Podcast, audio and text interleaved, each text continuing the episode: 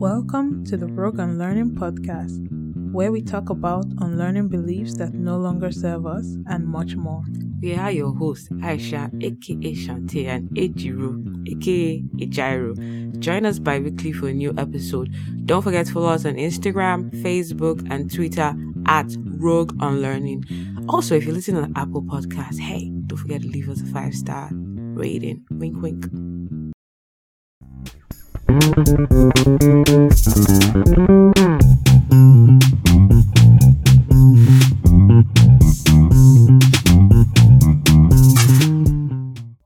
is season 3, episode 5 on learning LGBTQIA plus biases. Now, welcome. Oh. Welcome, welcome to another episode. Where we serve you the gist hot, hot, hot as it is coming. Hmm, I, w- I don't know if I would say gist, sha, but we try. The gist of the topic now. Mm, Sef, okay, okay. Play along now. All right now. We do. We try. We try to. Hi So- everybody! Let's you know, let's rile up the energy. Kunaka, yes, kunaka. and um, PSA. Um, go follow our social media, interact, engage. You know the whole nine yards. And Let us know uh, what you think. yes, Slide into our. DMs, you know. Also, it's okay if you want to appreciate us. Appreciate Ejiro's bedroom voice. It's okay. I won't be upset.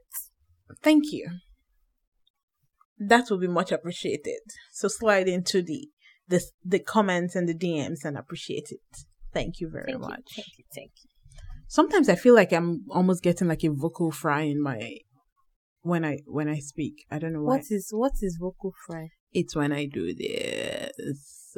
I don't know. It's different. Ah. No, I don't. Maybe that's not vocal fry, but vocal fry is the way I think the way Valley girls talk. Anyways, I don't know. I have this thing I, I've started noticing in my voice, and I don't know what it is. It's almost like I have been talking, and then I hold, like I haven't taken in a breath, and then I just keep going, and then I can hear my voice starting to break or vibrate or whatever. Anyways, I don't know Mele? what that was.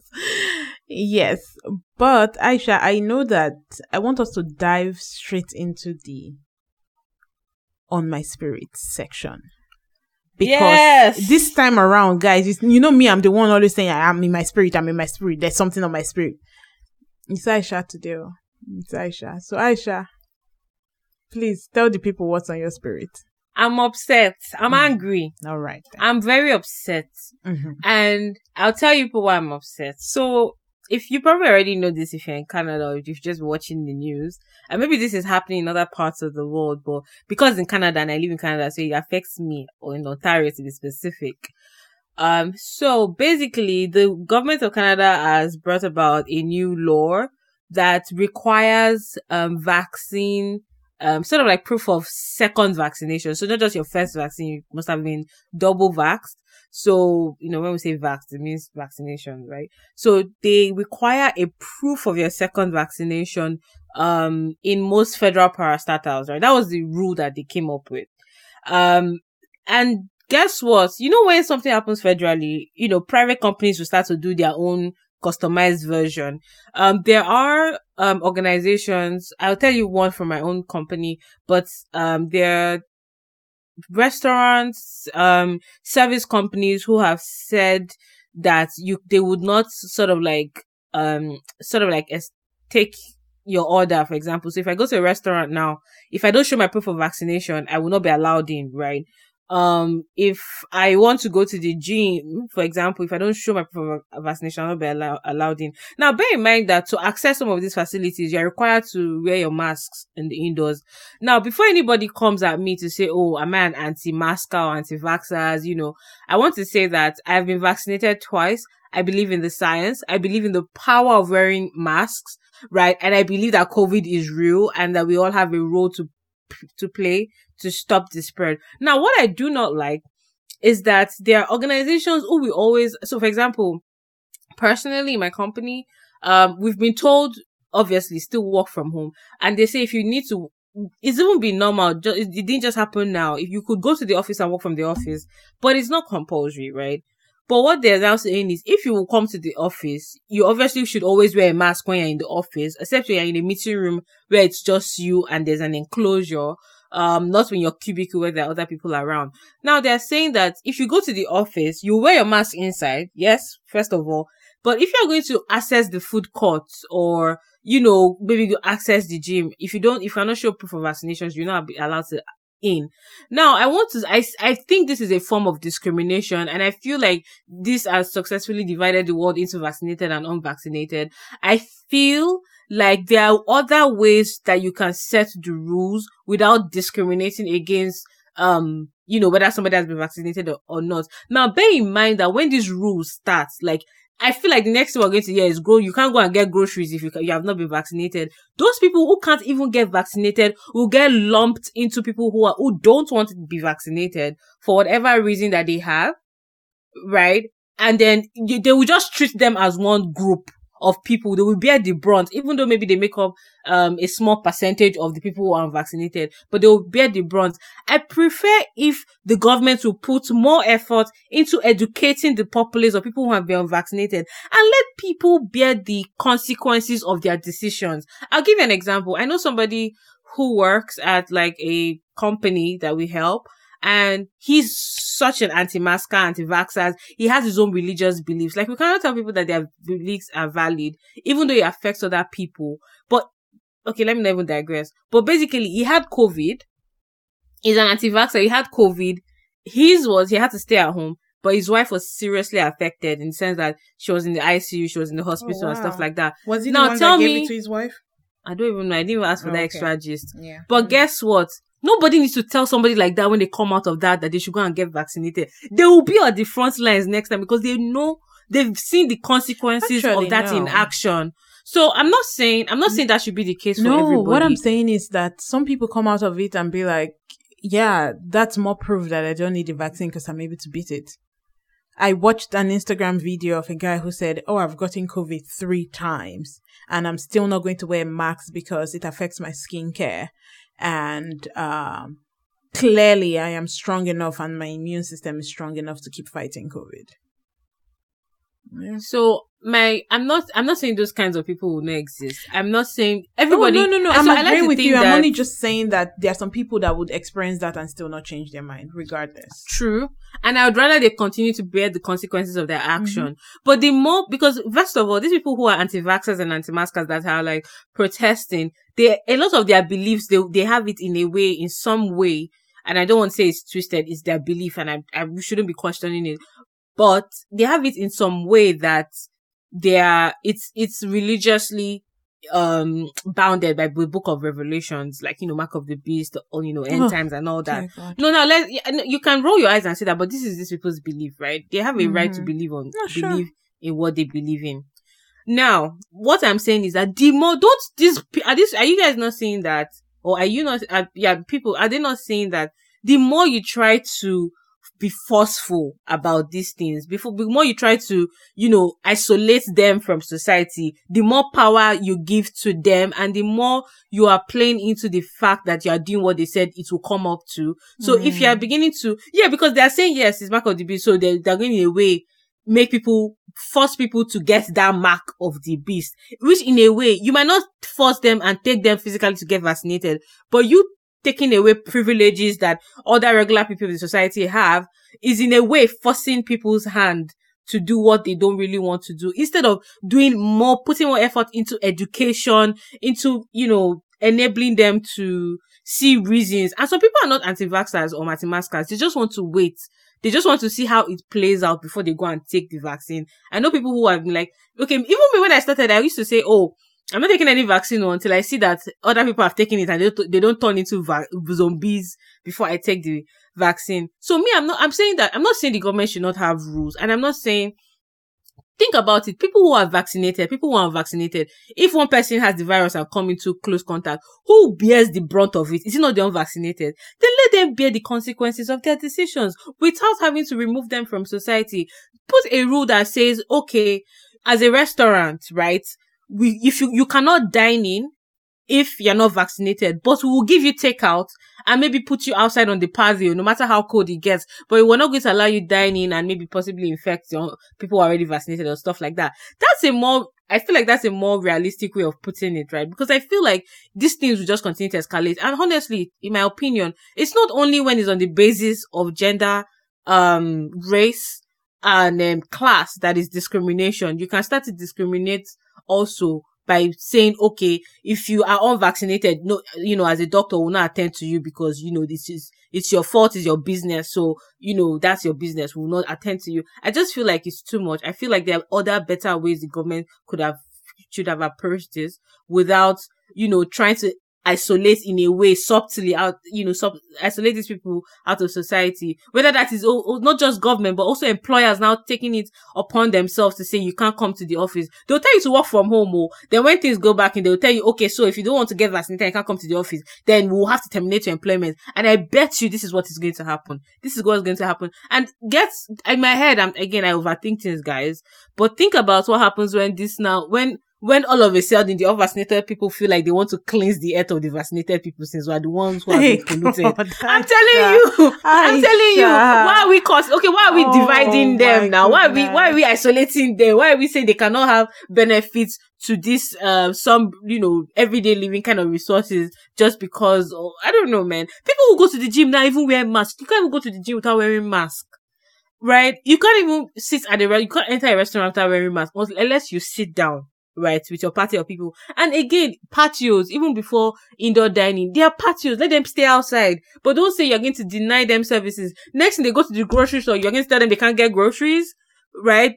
Or you say they can't go get medical assistance because they've not been vaccinated. It escalates. If history has taught us anything, is how look at Jim Crow era now. Some harmless rules that were supposed to put give black people their own schools or their own toilets or their own space in the bus. You see how it escalates very quickly, and then it becomes a is an an abuse. I just feel like it will escalate if people, if the government or whatever doesn't take time to do proper education, to let these people come to terms and make the decisions without feeling forced or f- feeling like, you know, they're being bullied into it, like to make this decision to be vaccinated. I feel they can do more and all this strong hand that they're trying to do is not the way. And that's that, that's on my rant. That was what was on my spirit. Thank you very much Ooh, for listening. Let me put clap, clap, clap. Well, I'm glad you were able to get that off your chest. And um, yeah, that's uh, what's on your spirit. I, I. I can't. There's nothing that can that can come after that, right? I don't really have anything um of uh I don't want to say of substance, uh, but I don't think it matters whether it's of substance or not. True, it's, just, it's on my, as, as long as it's on my spirit. I mean. Exactly, that's the criteria here. Well, first things first, I think what I want to address is the so the pictures I have seen about like the U.S. Marshals trying to round up Haitian immigrants. Hmm. It brings a lot of um, it, it, it looks too Jim Crowish for my liking. A white man on a horse with a whip in his hand, a black man on the ground, scrambling, trying to run. mm, looks a little bit KKK to me. Um, Wait, I know you had this gist to enlighten me. Oh yeah, so I honestly I don't even know the full story, but there, there, I maybe it was after the earthquake or there are a lot of Haitian immigrants in America that the Wait, US so not, is not Asian, to, like Haiti, like people like Haiti, Haiti, like Haitian, oh. yes, like Haiti, not oh. Asians. Okay, okay, okay. Like Haiti, yeah.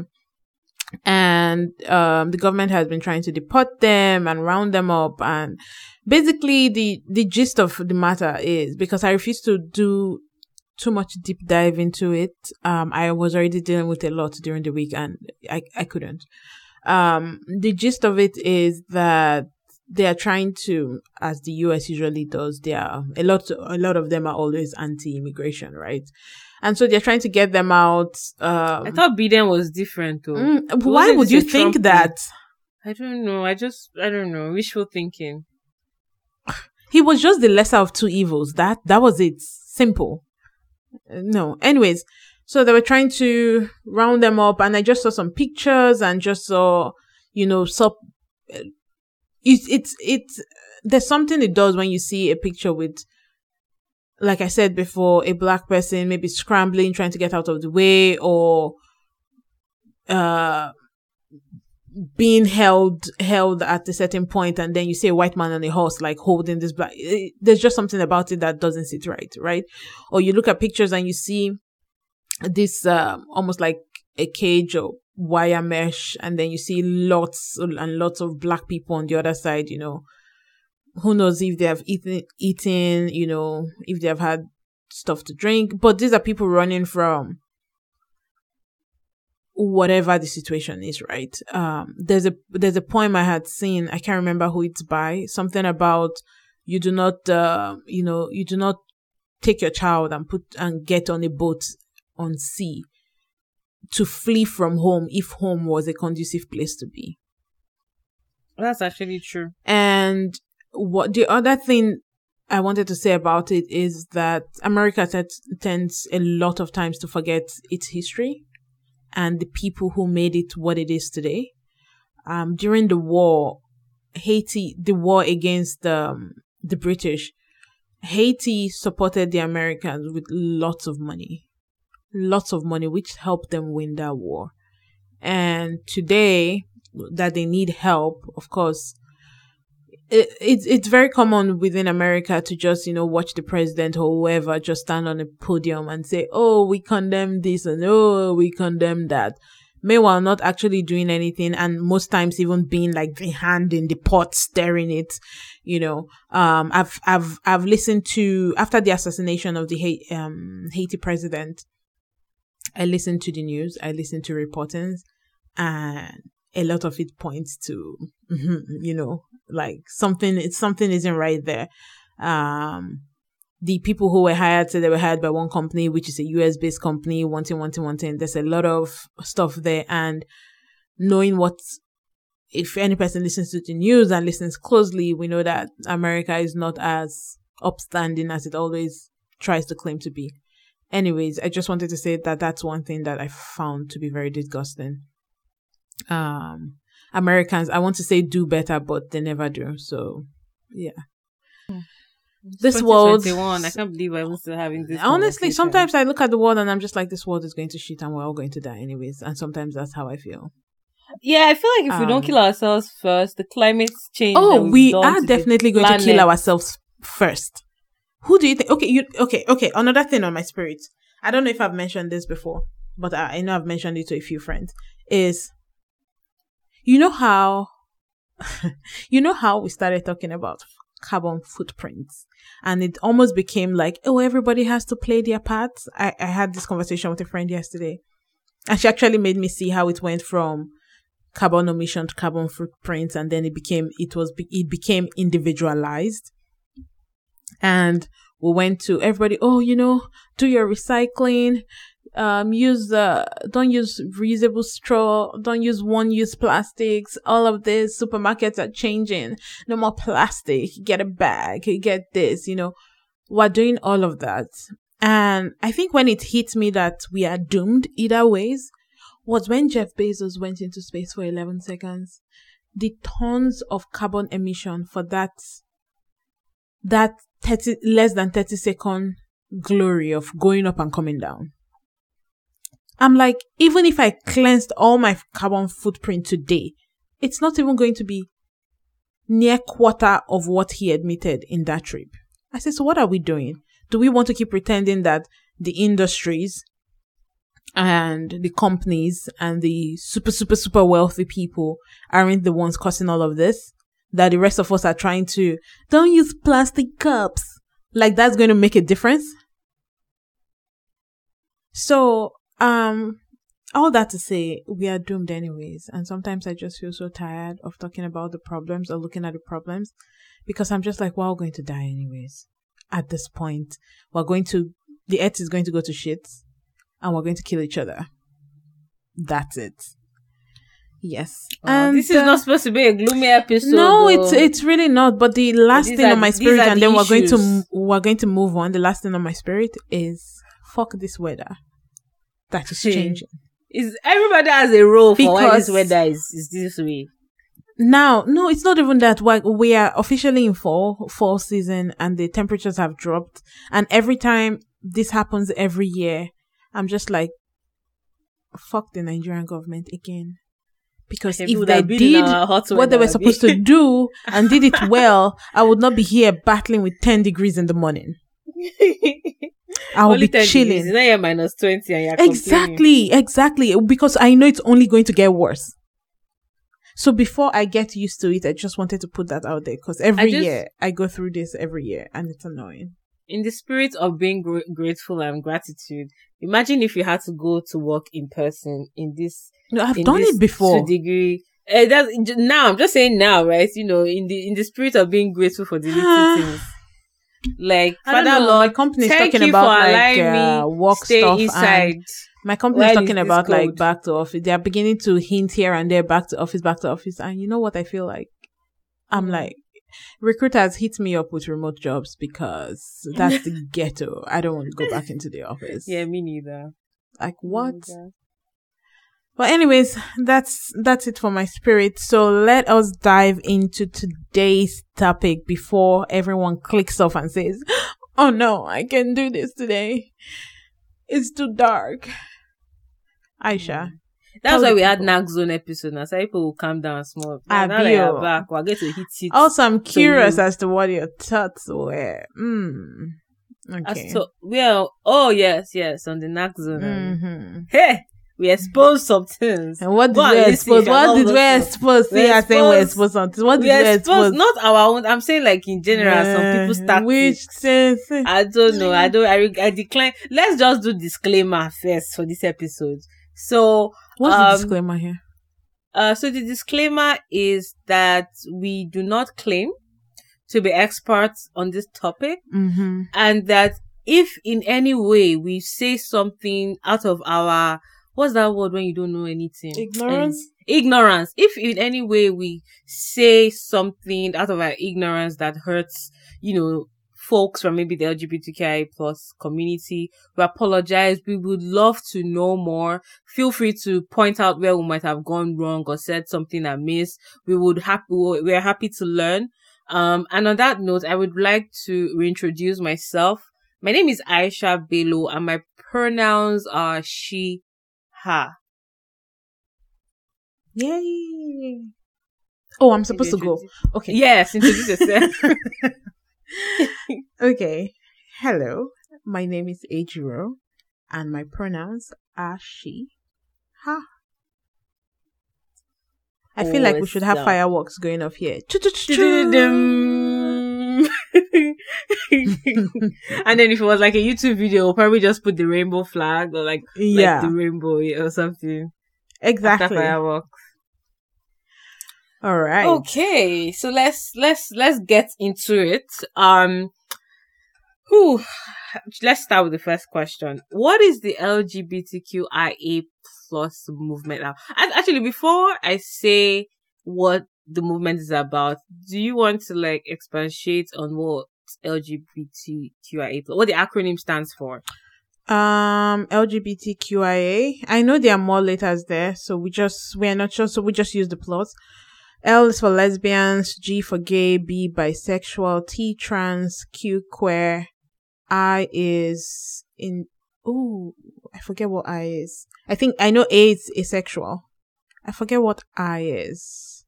Intersex. Intersex. Yes. Awesome. I was going to say that, but I wasn't sure, and I didn't want to just. Yeah. Yeah. And we will not we will not try to define what each of these means. No, so if you don't definitely not. at this point you're on this planet Earth and it's 2021 and you don't know, please go and Google it and Yeah, educate yourself. always, uh, Ignorance is not an excuse. Hey, wo- wow. Even though I just said I will say something out of ignorance. you guys don't listen to this, babe. Okay, so now back to the question. What is Mhm. the LGBTQIA plus movement about? So first of all, I think it's uh, they are first the community of, um, and I think it came as a result of. So this is how I see it. I see it as sometimes, for example, I love books. I love reading, and in my in my immediate circle, there are not a lot of people that read as much as I do. I try to push Aisha to read sometimes, but I digress. Um, there are not a lot of people. Yeah, I had to throw Way you the throw me bus. under of, co- of course. done. When you, if you were not expecting it, don't you know me? Like that should not come as a surprise. I was going to throw you there, but um, so I'm I'm trying. I'm using this as an analogy and as an analogy to explain what I think the movement, how I think the movement came about. So I love reading books, and I didn't have people around me who read as much books as I did, and I did not have people around me to discuss these books with. So I found a book community, right? I found people, I found a community of like-minded people who liked to read books, who could recommend books, who I could recommend books to, who I could have conversations with around books, right? And other topics as well. So I think that's how it came about. It came about from um, the general public, the general society looking at people who people who fell in any of these categories as looking at them as weird, looking at them as strange, looking at them as they must have something wrong with them. And gradually, these people started finding each other, started finding like-minded people like, oh, this person is like me. Oh, this person understands my struggle. This person understands what I'm going through. And that I feel like that was the birth of the community. And so now what they are fighting for and what they have always been fighting for is acceptance and, um, just the freedom to live life the way they want to live their lives, the way they, to freedom to love who they want to love, to be who, ex- exactly who they are. And I think we can all learn a thing or two from them because they are amazing people. Um, so I think that's what the movement is about. It's about, um, trying to get justice, about freedom, it's about getting rights and all of that.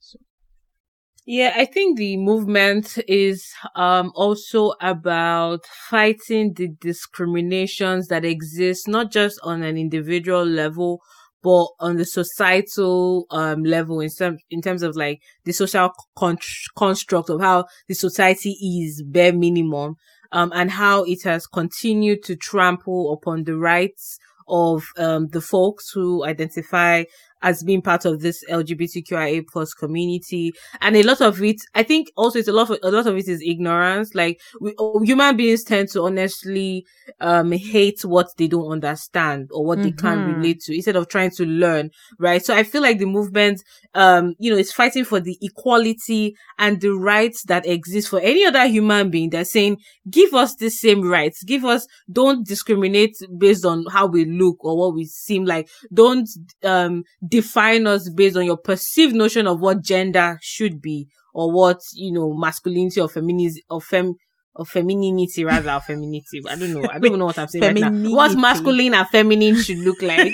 Um and for me babe this actually brings me very close to home because um when I when I was growing up, right? You remember two episodes ago, mm. remember how I was telling you all that in the feminism episode, how when my dad my dad brought me and my sister up to like be very hands on, you know, we would wash the car, change the tires, service the generator, change the fuel, the oil in the car, helping with some stuff, right? And I remember like growing up, I I did not want I wasn't you I wouldn't do things other girls are more likely to do in in the feminine side of you like maybe play with dolls or things like that. The things that interested me like I liked to bounce. Like I did not believe in catwalking or getting myself pretty. I like to bounce. Like you know then it was a thing where guys were bouncing. Like that was how guys worked like and I loved that. And then I used to bounce. I was I was closest to my male cousins than my female cousins because I just always liked being around them, hearing what they had to say. You know, it, it wasn't like I didn't still have crushes on boys, but I was different. And I feel like if I had grown up, then I was always sort of like looked, I don't want to say looked down upon, but I was always sort of like weird to people in the sense that why are you acting like a boy? Are you a boy? Like, is that how girls walk? Like, why are you wearing trousers? Why are you not making your hair? Like, why are you looking unruly? Like, you know, so even for up till now, like, say I go out and somebody's like, oh, you know, there's this idea that okay, women always have everything they'll ever need in their bag. And then someone says like, oh, can I get can I get tissue? I'm like, what do you assume I have? I don't I don't carry. It's like, oh, okay, did you carry your lipstick? No, I don't carry makeup. I don't carry all those things, all those purses that women carry, like you know, makeup, you know, wipes, all this. I don't carry. I honestly don't. And it's not. It's not like I'm doing it intentionally. It just doesn't occur to me like I will need it, or even if I need it, I always like I beg, I'll rough it, kind of thing. Um, needless to say that because somebody does not fit into a box, which I think is what the movement is about. Because somebody does not fit into a box, into what society have said, this is what a woman should look like. This is what she should behave like. This is what a man or a boy should behave and look like. All of a sudden, there's a lot of discrimination. It's like, it's, it boils down to, which is why I said, if as a feminist, your, your, your, the fight for women rights does not include transgender women or any, any form of woo, MXN then you're not doing femi- feminism right. Because if you think about it, in a way, we're all kind of fighting for the same thing. Don't put people in boxes. Don't put genders in boxes. Allow people have equal rights as the next person. Don't discriminate, discriminate against them on the basis of something that you, a preconceived notion as to how you think they should be or behave. Like there's just, I feel like in in on that if you take off the covers we're all fighting for the same thing. We're all fighting in the same struggles right? So i mean this is what i think the movement um is about. Sorry for that then but i just no to... no need to be sorry. That was a good one. That was a good one. So yeah so that's what the movement's about. So when was the first time that you became aware of um the fact that i would say maybe sexually someone was different from you that um, just because you're a girl you did not have to be attracted to to a guy. I guess my question basically is when was the first time you became aware that there was such a thing as being a homosexual? I for me I think it was maybe in I would say I'd like to say like in a religious setting, so be the mosque, for example, or you know, maybe some church thingy, maybe I, when I, you know, visited in school where there's always that passage in the Bible where they're saying, you know, you cannot be homosexual or, and then I used to find it weird that, okay, why would a boy like a boy? Like, why wouldn't, why would a girl like a girl? Like, you know, that doesn't make sense to me. It did not make sense to me at that time, right? But a lot of the learnings there was how how they will go to hell you know if you if you engage or if you like if you like those things outside of how god has predefined it in the bible which is a man must live with a woman a man cannot live with another man a woman cannot live with another woman right? Is that um they will go to hell you know fire and brimstone you know they should be stoned to death kind of thing like so i feel like that was my first introduction into um how you know these people how this group of people were put into the same place as adulterers as uh, fornicators as murderers as you know the whole 10 commandment the whole you know oh the whole the whole nine yards right? So i feel like that was the first time i learned about it. And then obviously media and movies and then you now realize that okay okay these are things that happen. Um oh wow these people are going to go to hell kind of thing in my um ignorant state at that time and by virtue, and just the fact that you grew up in a society like Nigeria, where, for example, in Nigeria, like, um, you're literally persecuted. You're sent to jail for 14 years if you're being caught engaging in a, some kind of homosexual or bisexual act. And even at that point, the abuse became so bad that they don't even need to catch you. They just, you, you just, you're a guy, but you're wearing makeup, you're acting weird they just come and pick you up kind of thing or you, you know they get jumped kind of thing so i guess that was like my first set of introductions into the fact that okay there are people who might be like me but don't like the same things that I like instead or attracted to the same kind of people or they just feel like they're in the wrong body that the body they have does not match how they truly feel and they want to change that. So what was what was what was it what was the first time you learned learned about, you know, hmm. the movement or just the LGBTQIA plus word? So, um, it's hard to pinpoint when because I feel like for the most part I was unaware. I just knew that maybe it's occasionally I could hear it maybe in passing, in probably like a religious setting, maybe in church. Um, you know, that it was wrong but I never really sat down to even try to understand what that was. And I think, um, I only started being like really aware, like as an adult in, um, when I got to university. And I think that's when I, because at the time, even when I read romance book, romance books, right, it's still male, female. Uh, and it did not really click for me till university. And even then, it was still much like, in passing, like this is not something that I engage with. And then I think it was after graduation and um, I started hearing more about it and then I started reading more about it. And then by the time I came to Canada, I was like, okay, okay, I fully understand what this means. And, um, you know, but for the most part, I didn't, I don't think I even engaged with the concept for yeah, for a while. I don't I don't think I did. But I know in university everything started to make sense. Like in passing I knew that, oh, you know, a woman and a woman should not do this at least at that time. That's what it was. And a man and a man should not do this. But I don't think I ever I until university I did not have like a name or a term for it. Like, okay, this is what it is. But you know, as as Christians, you'd always hear that part in the Bible, oh, man shall not lay with another man as he lays with a woman. And so that was pretty much, uh, pretty much that. But, uh, I started really reading up on it and learning more about it after graduation and then by the time I came to Canada. So, yeah.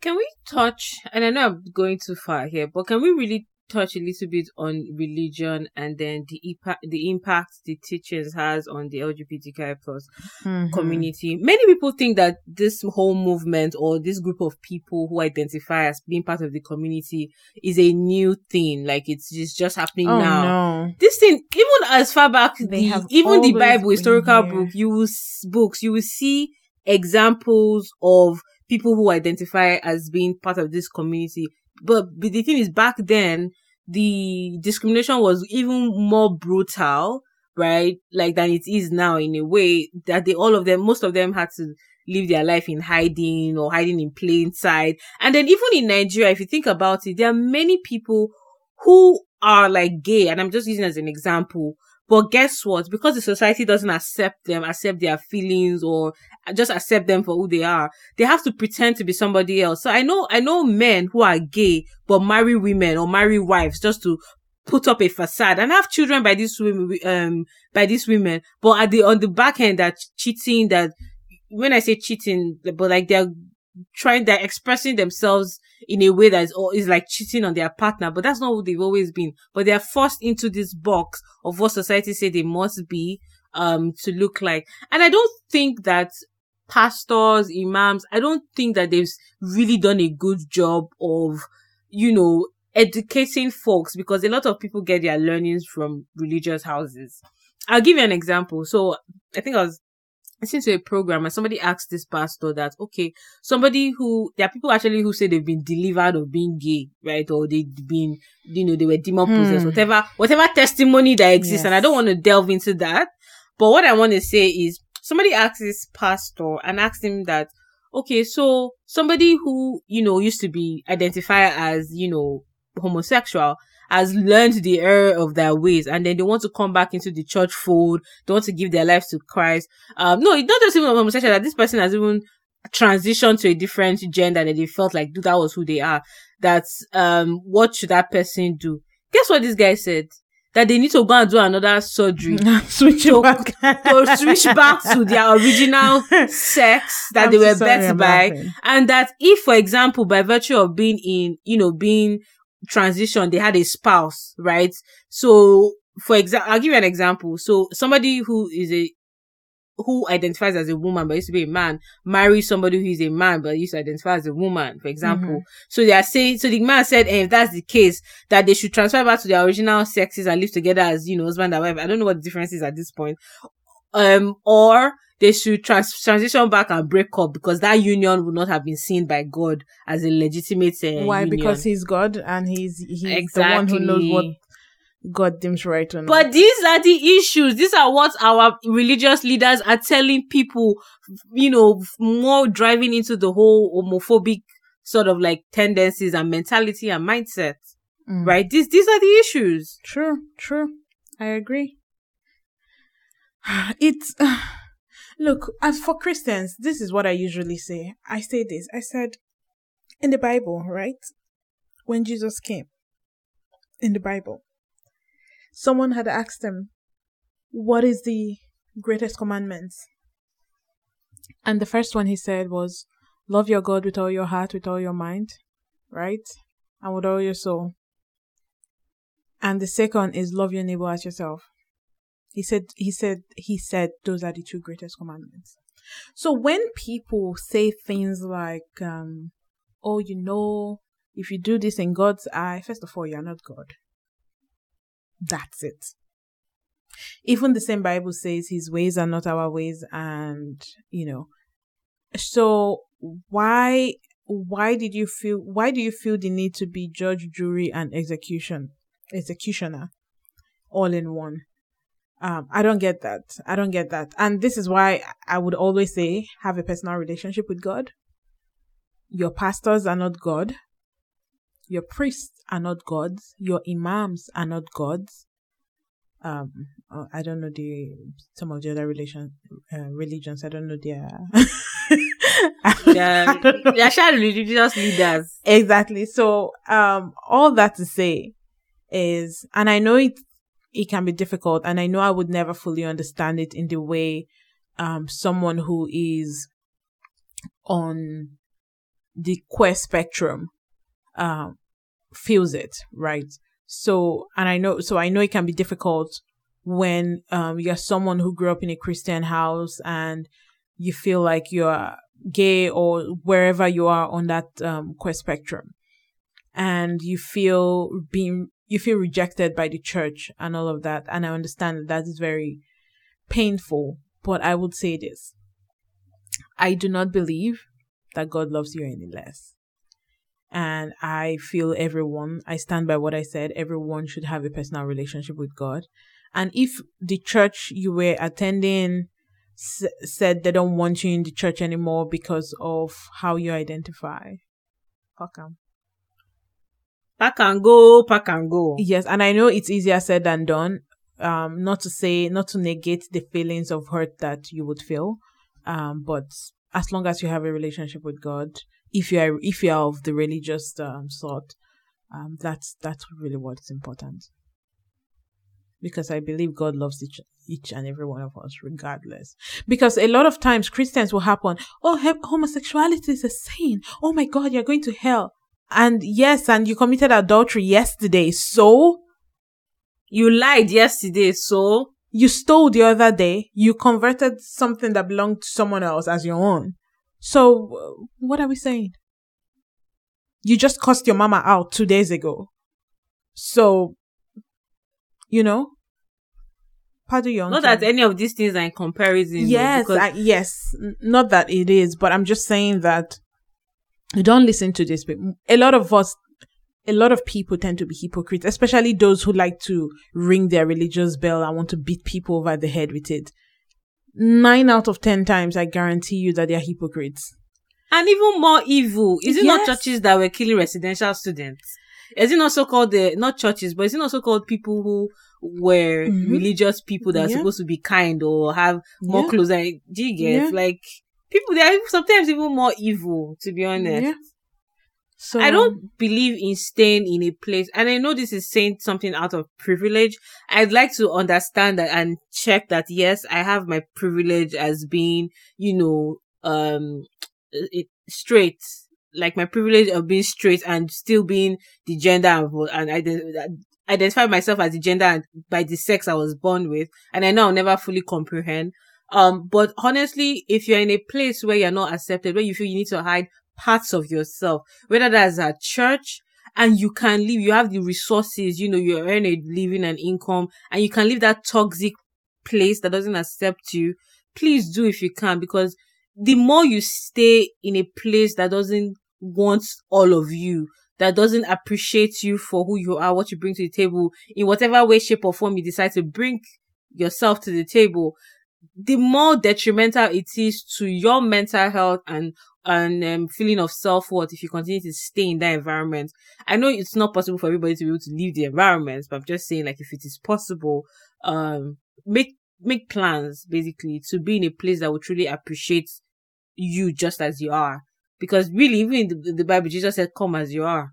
True, but I also think um, more more importantly, try and find your try and find a, a support group, a support system to help you go through it as well. Yeah. So how, Aisha, so how have you found with your understanding of the community now, how do you think comparing, given that we both grew up in Nigeria and we are both currently in Canada now, um, what do you think? Do you think that being in Canada, um, being in a place where, well, in, the West, where it's more liberal, it's more, um, more people can be openly can be openly gay or queer in this part of the world than ours, where we are from. Um, what do you think that difference has been for you? Like, was it shocking for you to come here and find that out? You know, it's one thing to watch it maybe in movies, um, but living here, living in society here, um, what, how different do you feel the the shift is? Um, I feel like so Canada because I lived in the UK and in Czech Republic, right? Which mm-hmm. would say they're also like um yeah first world, you know, mm-hmm. similar to Canada. Um, I would say like my mindset had started to shift way before I came to Canada. So just coming to Canada just feels like okay, yeah, like no, this, this, is, how society. Yeah, yeah, this is how it's done.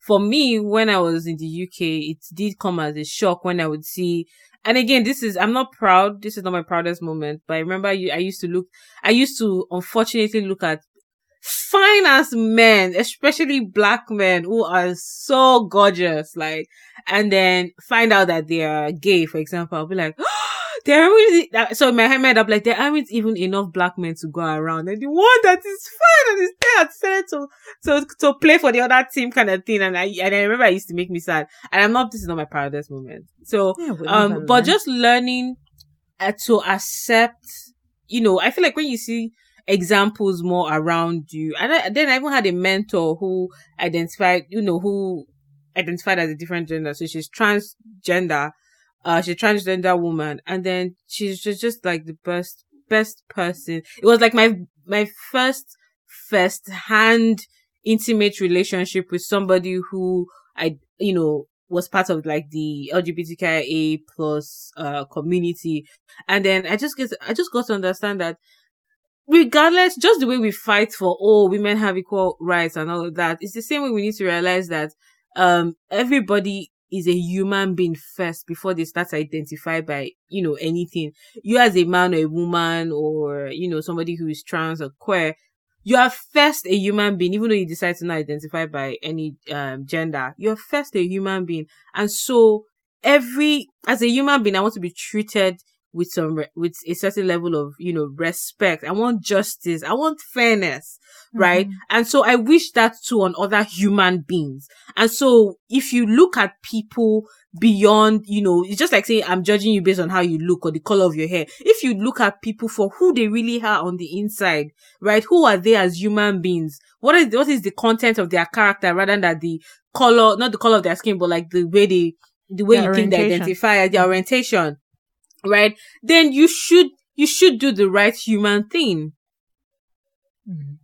So for me, that was like my first, and I just felt like, you know what? And this woman was literally like my mom, like my, she's literally like my adopted, sort of like she adopted me in a way, prof- prof- professionally, professionally, right? Yeah. Like mentored me. And I know that I would not be where I am now if it wasn't for advice. So Naomi, Naomi, see that if you're listening to this, I love you. Thank you. So yeah. Oh, that just touched my heart. All right then. Okay, so I think the next thing we need to talk about is um now in this day and age uh you know people people now people are now able to come out to their parents, to come out and say, or to their friends and family to say, hey, okay, I'm gay or I'm bi or I'm, I am this or whatever. And people have to, um, a lot of people in this um, group now have to, uh, you know, almost like a declaration of this is my sexual This is orientation. This is my, yes, because This is my identity. Yes, because um, you know the norm is being straight, which is yeah shouldn't be, but the norm is being straight, and people now tend to come out. And I know I've thought about this a lot, and I always, I always feel bad when someone comes out, just because I feel like they shouldn't have to. I feel like they should just bring home a guy one day and like a guy should just bring home a guy one day and say this is my boyfriend and everybody should just be like It's normal. sure. Okay. Nice to meet you. You know? And maybe that same guy tomorrow brings home a girl maybe in two years and say this is my girlfriend and everybody should still be like cool. Welcome to the party you know um so i always feel bad that people have to come out and declare because as as straight people we don't do that We just exist. We don't. We don't I don't have, have to, come out to my father and say i'm straight I like boys because that's the assumption. yes. So I think that is a norm I would like to see changed. I would really love to, to live in a world where someone being bi or being, you know, a lesbian or being asexual, whatever, they don't need to have this declaration of, oh, this is who I am. Every, I have to tell everybody, yeah, this is my coming out story. Like people are having coming out stories. Not that it's a bad thing, but I would love to live in a world where people don't have to do that. Because it's an emotional toll, right? Like I, I don't know if I watched this series on Netflix. Oh my god, if you say shit, okay, oh god. I, I was just about to say if you say shit creek, I'm going to scream because No, I yeah, well, freaking love that show. yeah. So there's another one, Sex Education. Like it's, Okay, I, it's, it's sort my of like friend an Abi has been hounding me to watch that.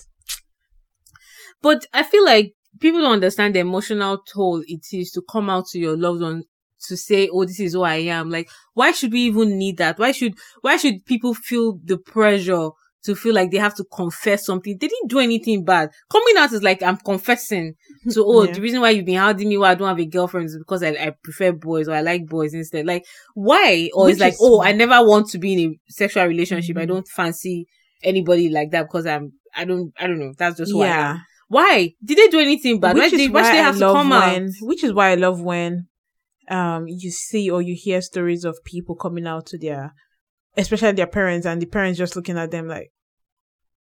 And you know they have built up all this. They have built up all this like tension and stress, and they're like, "Oh, mom, dad, uh, I- I'm gay," and the parents just like, "Yeah, okay," but there's still dishes in the sink. Like, I don't, why? Sure, we already knew. Like, great. Now go do the dishes. Like, that just makes it seem normal. And the person is just standing there, like, huh, interesting. You know, I love when I see that happen or hear of that happening. But yeah, it's um, that's the world I would love to live in. I would love to live in that world where people don't have to. There is no because there's no need to which is why um like the show I was talking about Schitt's Creek, which is why I love it.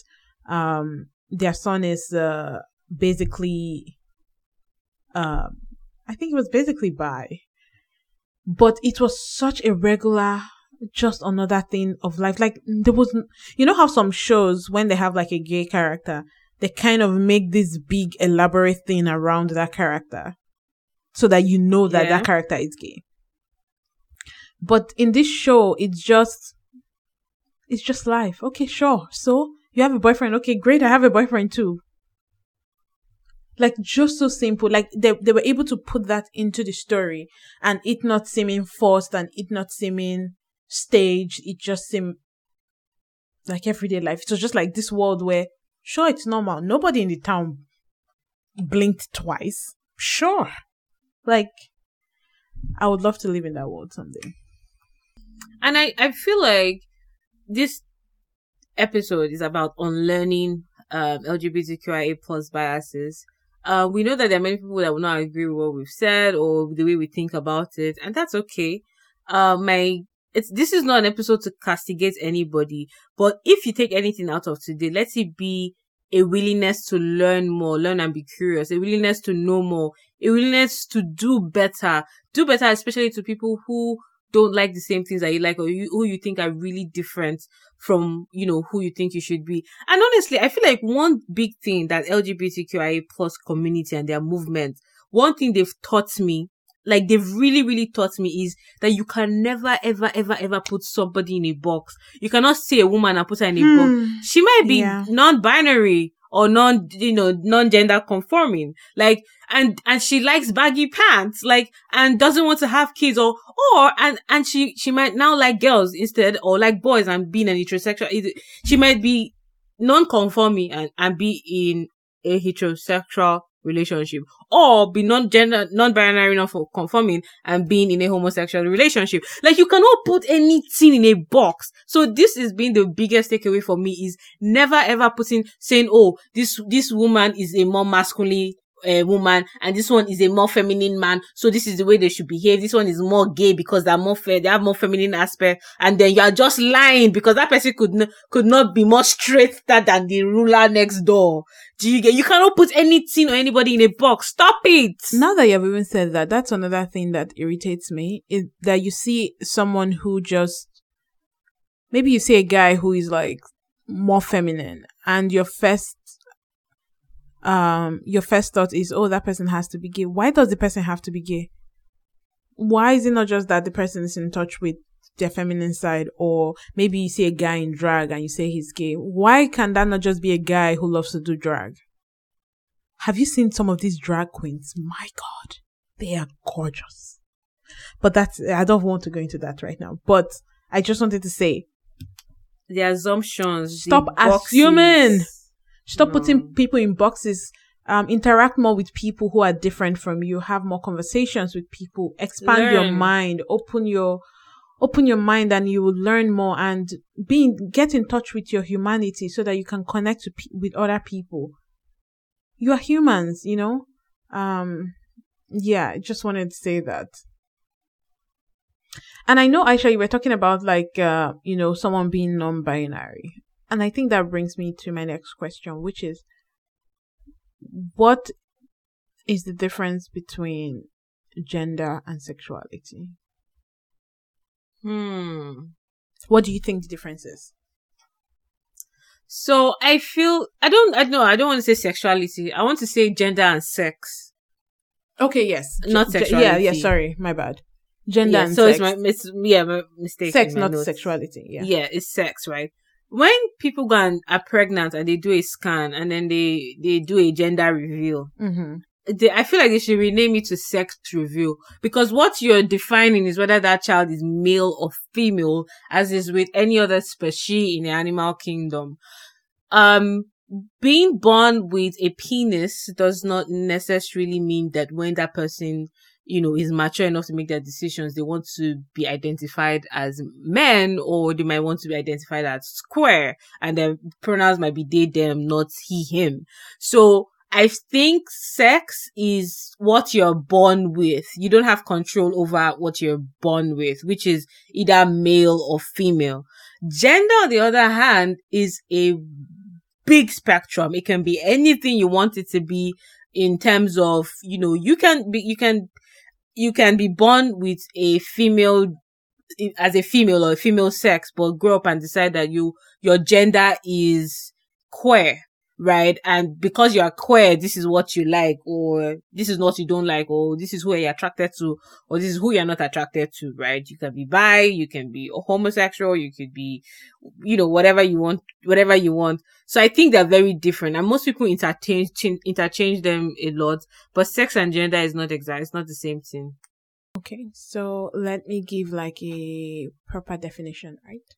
Um, so according to the Council of Europe, um, sex refers to the biological and physiological characteristics that define humans as male or female.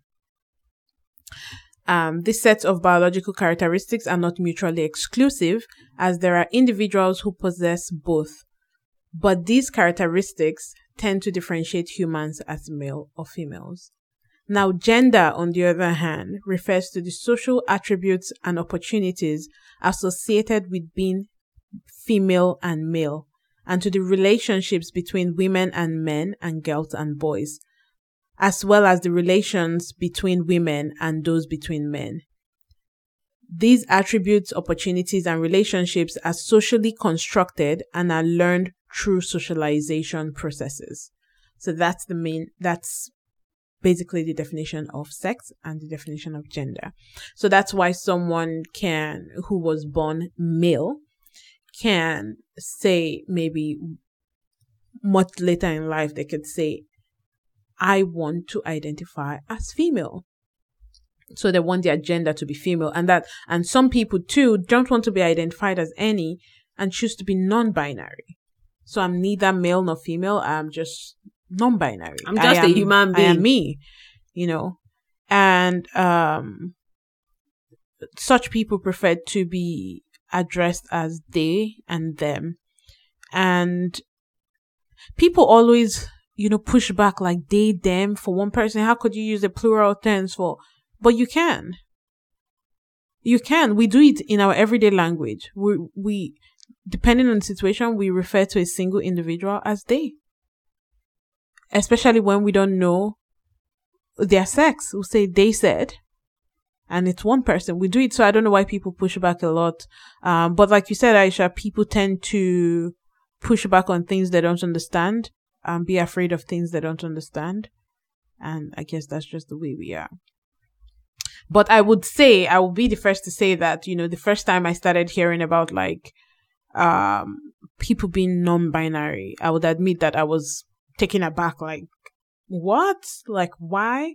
And you know how sometimes we tend to take these things almost like uh, an affront to our own person. And after I sat down and, you know, read a little bit, I was like, okay, sure. Like, really, sure. If they want to be addressed as they, them, if, uh, they want to be, um, thought of as non-binary, then sure. Why, why do, why should I have a problem with it? Am I not being identified the way I, I prefer to be identified. It's like me telling you my name is Aisha, but you you want to eh, identify eh, by your own and name. And then I'm saying no. I'm going to call bear. Eh? you. I'm going to call you. I don't know, Katrina. Uh-uh, exactly.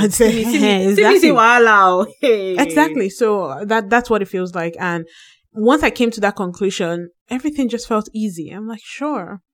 So sometimes, you know, you meet now, at least now, when I meet someone for the first time, you could just ask, like when after the introductions, hi, my name is this, my name is this. Oh, how would you like me to address you? Easy as one, two, three. Courtesy. It's courtesy. Yeah. So let me ask you, um, on the divide now, right?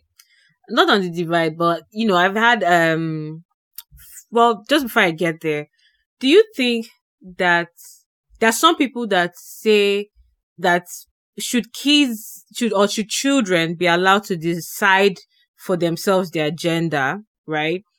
And then if you say yes, because there are many um, examples of celebrities, you know, we know Gabrielle Union has a child who, you know, decided that, you know, they want to change their gender and, and things like that. And people, a lot of people say, ah, the child is too young. The child should wait till they're like older, maybe 21 before they decide. And then based on your answer, then I want you to answer me this question. So some, some people, some, when I say people, I mean people who are really sick, right? Mm-hmm. Pedophile, pedophiles have come, gone and said, well, if kids should, can be allowed to decide their gender, that means kids can make a decision to choose their sexual partners um, and so pedophiles are feeling like they're being discriminated against because if kids can make a huge decision around the gender they want to be, um, then they can make a decision with who their sexual partner to be. And then they have a right to explore those decisions as stupid idiots pedoph- pedophiles, um, against, you know, children. So that's the topic I want us to address. Hmm. So your question is, should kids be allowed to decide their gender? do I think kids should be allowed to? Yeah. I would say this. Um, parents get to sit with their children and have a conversation and decide on what to go with based on that conversation they've had with their children. I don't think it's anybody's place, especially not mine, to decide if children should be able to identify their gender. And even if a child should come and say, okay, okay, let's say, um, Gabriella Union and um, Dwyane Wade's um, daughter now. Um, when she first said she wanted to be identified as a girl, right? She wanted to be a girl. She's not saying she wants to undergo sex. Um, I don't know what that surgery is called to change her to change her uh genitals. So I don't personally I don't see what the problem is. Like I was I was happy they were, you know, they accepted that and they went for it and whatever conversation they had. Um so for me I would just say in those in those kind of situation, I would say, you know, have a conversation. You could even have a conversation with a licensed therapist who is experienced in handling cases like this and everybody can have a conversation and then decide where to go from there. I'm pretty sure a lot of Nigerians listening to this are shaking their head somewhere and saying, Oh, this one, we've lost her to the West. I don't care. Um, that's just how I feel on the matter, right? I don't think any person should be miserable in in in life in the way they live their life i don't think anyone deserves to be miserable now speaking on the pedophile pedophiles we were talking about um that's different. Gender and sexual abuse are two different ends of the spectrum. Like what? So um, them, it's not sexual abuse, or it's a preference. Why are you doing Okay, this? because and I I think the argument is that okay, if we say children can decide their gender, then why do we say children cannot give consent? Um, it's different. A child deciding that oh, I I I, I think I'm a boy or I think I'm a girl or I want to identify that way. It's not the same as that's how they feel. There's a there's a feeling. Um, the reason we say children cannot give consent in this when it comes to sexual uh, encounters, endeavors, activities, is sex is um how do I put this? Sex can be very complicated um, people have to be prepared for sex. Sex involves a lot more. It, I can even go as far as saying, especially the first time, if you're unprepared, it can change you. Children cannot, children do not know that. And that's why as the adult, you know better. And that's why even with the gender, I said a conversation has to take place with the parents and with possibly a guided therapist who has experience with this. Everybody has to sit down and talk about this and fully understand um, what this person is saying. You see all the people are involved in that. Um, that's very different from saying a child should give consent to an have adult. sex to an adult to have sex with them. In fact, any adult wanting to have sex with a child should be very ashamed of That's themselves. That's why I say they are sick now. They say they're not sick, that is preference. It's not they're sick. Especially be, again, I don't want it to, but babe, this consent thing is very tricky, but especially with conversation with parents. In Nigerians, in Nigeria, I say Nigerians, in Nigeria, we have pedophiles masking as alhajis who are getting oh, consent from their parents to marry 10 year old girls. Yeah, but those ones also use religion, don't they? They do. Exactly. And Nigerians, but they're sick. Nigerians are deeply religious people, whether it makes sense or not. I'm not disputing the fact that they are, they are sick. I'm saying that they are using religion as a cover. And because Nigeria is a deeply religious uh, nation, it would fly. Do, do you, if you want to go into the amount of things that goes on in Nigeria, even around the world, in the name of religion, babe, that's a whole different podcast episode. That's no, that's not. That's a full season. Mm-hmm. Exactly. So in this case, I, I don't think they're the same thing. I don't even think they should be in the same conversation. Um, sexual consent, it's very different. Um, a child's body is not even ready, hasn't even hit that, uh, that, uh, point to have sex. It's not even mature enough to have sex. So that shouldn't even be something to even bring into this conversation. Like, no. Um, people who are sexually attracted to children, um, they need to talk to someone. They need to figure out what happened in their life. And uh yeah, that's no. No, that's uh yeah, no. So I personally had a different sort of like so, like I don't know solution, not solution. Like okay, take. so take. So initially, eh, Mhm. when I didn't really know a lot, I used to say, um, I used to be like, oh, I mean, it's okay, but children shouldn't be allowed to make such um life altering decisions because maybe that involves like a name change and stuff like that. Like they're not mature enough to even they might still be exploring they don't really know what they want. So let them wait till they're 18 or 20 you know depending on when the adult age in your country is to make that decision. At that time they're more mature they've you know interacted a lot with the world and they they would make better and informed decisions right? Mhm. because i know and I will now liken it to that. Okay, when I was small, I wanted to be a doctor. Then I now realized that I can't stand blood. And I now change it. I want to be an engineer. You know, blah, blah, blah. But that's also different from how you feel. I know. Now let me finish. I said this was before Oh, I was okay, okay, okay. enlightened. My bad, this was my my, thinking. My and then I've. I've actually been reading a lot of books, right? Like memoirs. I remember reading All Boys Aren't Blue, Mm. um, by George M. Johnson, and I've read a lot. You know, some other ones like The Black F- Flamingo as well by Dean Atta. I've realized that many of you pronounce that name like a true Nigerian. Love it. Continue.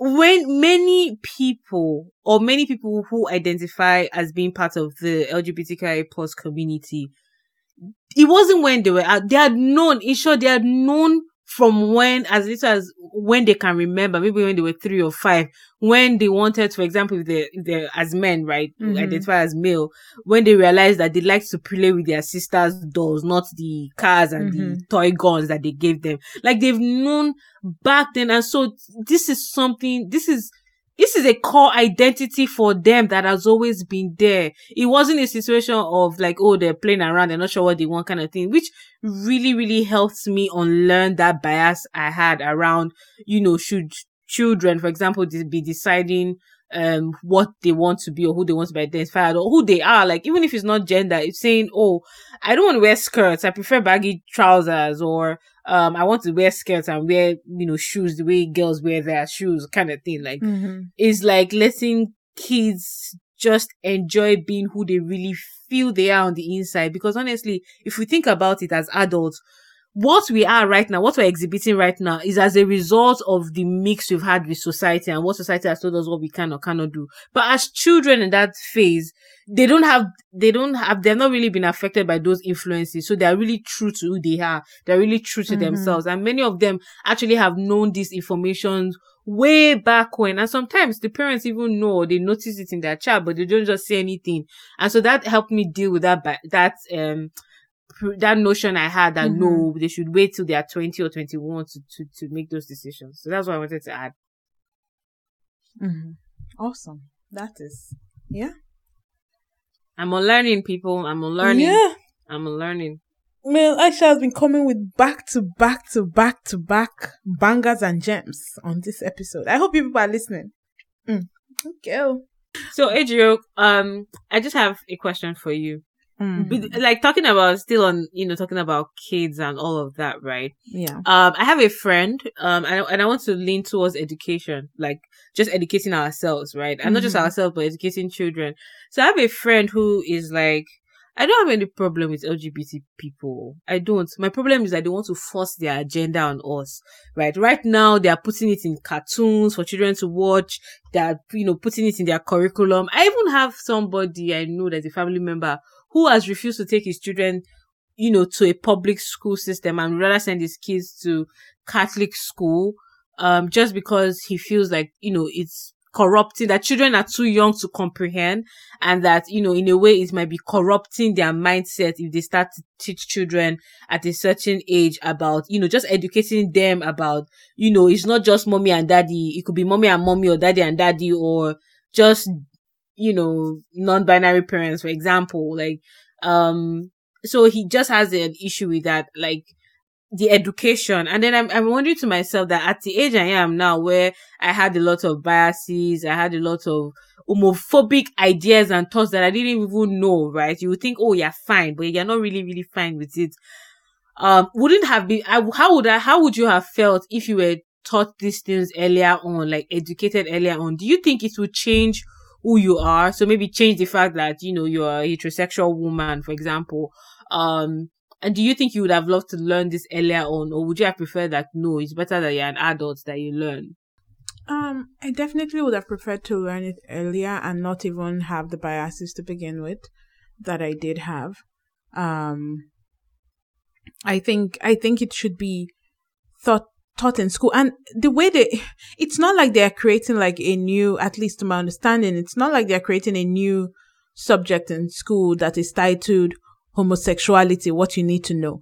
Um i don't think they're doing that. I think uh to your friend maybe saying they're putting it in like shows and cartoons and all of that. Yes why not? Let the children watch it and know that it's normal so that when they see it in real life, it's normal to them. We are trying to normalize it. We are trying to, um, no longer be gatekeepers of what we claim children should see. We, we say, oh, children shouldn't see this, but then we let them watch some, we let them play, uh, uh, play violent video games. But two people of the same sex kissing each other is a problem for you. Um, I think personally, I wish I had um, been, I, I wish it was, you know, mainstream when I was younger so that I would have, it would have been normalized for me. Um, I don't know if, I don't think they put it in curriculum.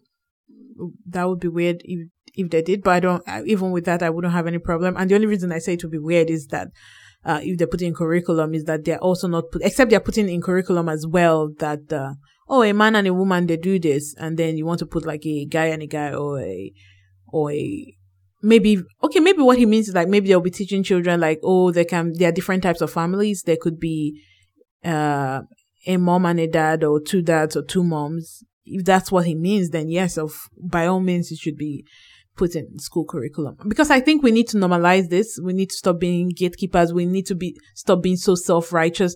And let me and the also thing the other thing there too is if your child is going to be gay, if you like, say that uh, there's an agenda to make your child gay, you are protecting, you, put your child in a bunker for 20 years. If your child is going to be gay, your child is going to be gay because when they come out of that bunker, if your child is gay and they see, uh, an attractive person of the sex they're attracted to, they will be attracted to that person.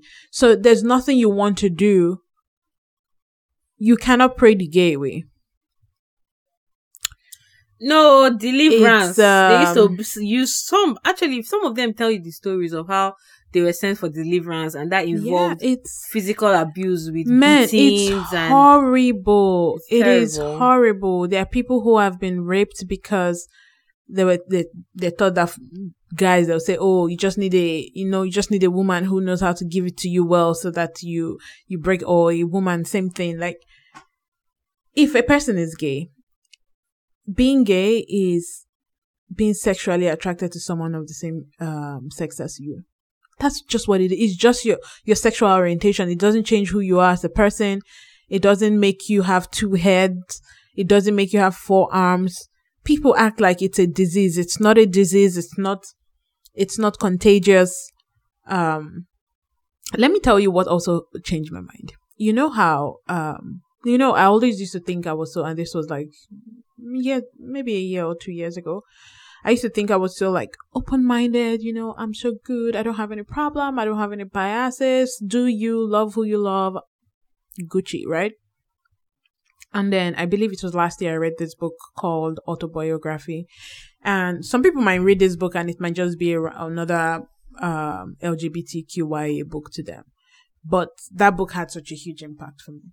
I read that book and um, it follows two characters. One is openly um, gay. His family is aware. They are very supportive.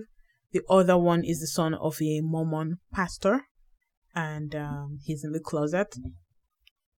He, his family doesn't know.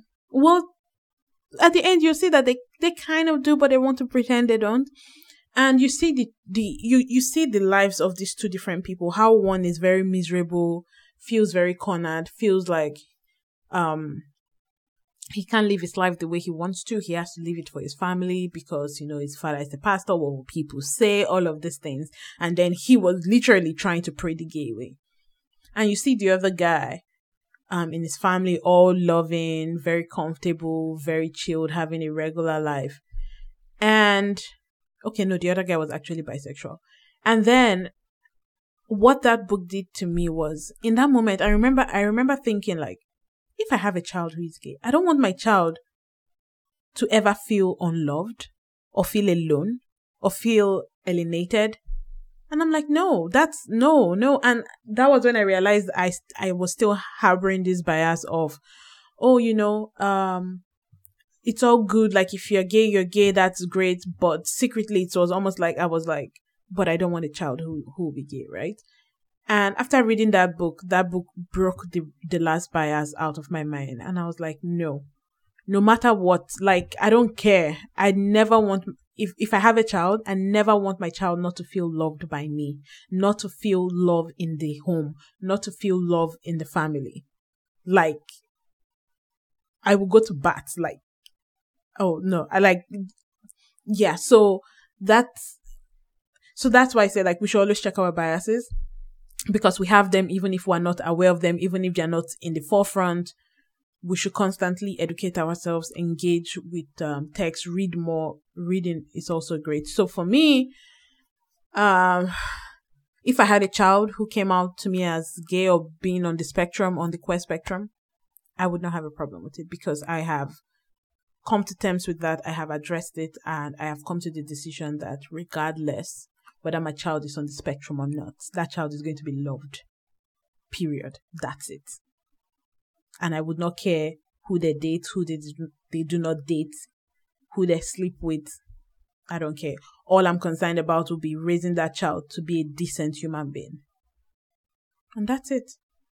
That's that. I, I know I'm not a parent yet. Like I just really, really plan and want to be that kind of parent that fosters an environment where my child feels very comfortable to discuss these things with me, to have questions, to not feel like they have to come out to me, like, and build it up in their head, like a, an mm-hmm. environment exactly. where, you know, there's peace, they can come as they are, and they will know that they will not be judged, like whoever or whatever they come out as or what they want to be, right? Like, I just, I just, you know, and I know it's easy to say because I've never been a parent. And some people say, eh, you born your own first now. And I'm not, I'm not, I know, like, you know, a parent is a parent. Like, I'm not minimizing the job of being a parent, but I think we can do better.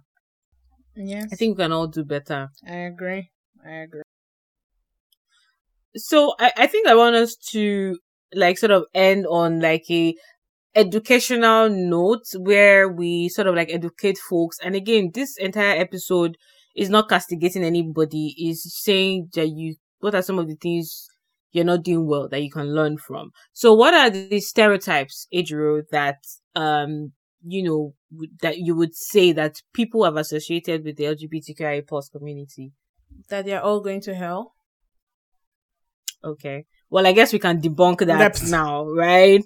Like are they the are they the they're going to hell. hell. We're all we are all yeah. going to hell, to be honest. Exactly. you, you that think that way are me included. yeah. And um there's the one that um gay people have um HIV, like they have AIDS. Um, mm, like it, like it's only gay people that have um, like it's HIV. Only, yeah, and it's not only yeah. them. A lot of people still get this. It's not tied it's not a gay disease. Um, so yeah, that's um, that's another. I feel like that's such. I don't understand even how somebody from Nigeria would think that HIV is a gay disease, or anybody from like, why would you think that that's the case? Anybody can have HIV/AIDS it's between you know if some if a sexual partner has it they give it to their partner. If proper measures are not taken in the sense like you know they're taking the drugs. And even at that you meet somebody who is hiv what's the stereotype about? Most people with hiv live more fulfilling and better and healthier lives than most people without. You would find not like most maybe i should not use most but like people without. Like i'm that this is just to say that you can have the virus um, you know, be on medication, it becomes undetectable and go on and live a meaningful, normal, healthy life. It is not a death sentence. I mean, the science and technology has, you know, gone further than that. So why would you still be in your cocoon thinking that, you know, some set of people will have HIV and die from that? Like, I don't understand it. Yeah. Yeah. But those are, those are some of the stereotypes I, I know of. So people who would say that they're sick or that, you know, Oh they must yeah, be that they're, they're perverts. perverts. Oh yeah. that they have mental health issues that they should be sent to psychiatric home, psychiatric home. I'm just like, oh, deep breaths, deep breaths. People just need to learn, right? People need to read more, need to understand more, and step outside of their bubble, like you said. Um, these things are like if anyone is still thinking any of these things in 2021, please hit up, uh, check out your local library and read more, and um, yeah, go on YouTube and watch watch stuff and educate yourself. Really, And don't be too judgmental, please. Like, do not be, not too, don't even be judgmental. Like, what are you going to be judgmental on? exactly. Like, who made you judge, jury, and executioner? Mm? Who Good made you heaven spokesperson? For Christians, even the Bible says, "Judge not, so that you will not be judged." Remember Let's- that. oh, this is why I always say that. Jesus is the example. Jesus is the example. Yeah, I think that has uh, that has brought us to the end of this beautiful discussion. We continue to um, learn and unlearn and relearn things as we go on this journey. So um, we are just urging everyone to to check your biases, read more, educate yourself. Um, don't don't succumb to stereotypes have an open mind, have honest conversations. What are your fears if someone were to come to you, if your friend were to come to you and say, I'm gay, are you going to disappear? What fears do you have around it? Why are you afraid? Go and understand, read, read and learn, really read and learn, check your biases every single time. Um, and, uh, just because someone is different from you is not an offense to your person should not be an offense to your person. People are different. We are not um and this word has been beat to pieces in the past uh, year. We are not a monolith. People are not all the same. There's always going to be difference. People are going to operate differently. You're going to like different things. Just because i like something different doesn't mean that we cannot be friends so same applies um, check your biases educate yourself and for those of you that are like, oh no, I would not send my child to the West or I would not put my child in this school because it's agenda, propaganda. They're trying to make my child gay. Gay, being gay, being on the queer spectrum is not contagious. If your child is going to be gay, your child will be gay, whether you put that child in a bunker or you send that child to space. If your child is gay, your child is going to be gay and there's nothing you can do about it. So I know Ejiro has been saying gay, but you know this when she says gay, she's literally trying to refer to the entire LGBTQIA plus spectrum. So it's not just Yeah, that's why so sometimes I the say same applies. queer queer spectrum. Yeah. Same applies. Same applies. Thank you, Aisha. So that's it. And So let us know if there, you know, there are some things we Mhm. might have said, might have not said well, your thoughts, um, you know, what did you learn? Hit us up on social media, Facebook, Instagram, Twitter at Rogan Learning. Send us a DM. Leave comments if you use, if you listen on Apple Podcasts. Please, please, please, please leave a comment. Uh, tell us, you know, that helps with, uh, vis- visibility, visibility. Uh, we appreciate you for sticking with us on this episode. We love you all. Please let us know your thoughts, um, or, you know, comments, any ideas you have around topics you think we should cover. Um, and is there anything else from your side? no, nothing from me. Nothing from me.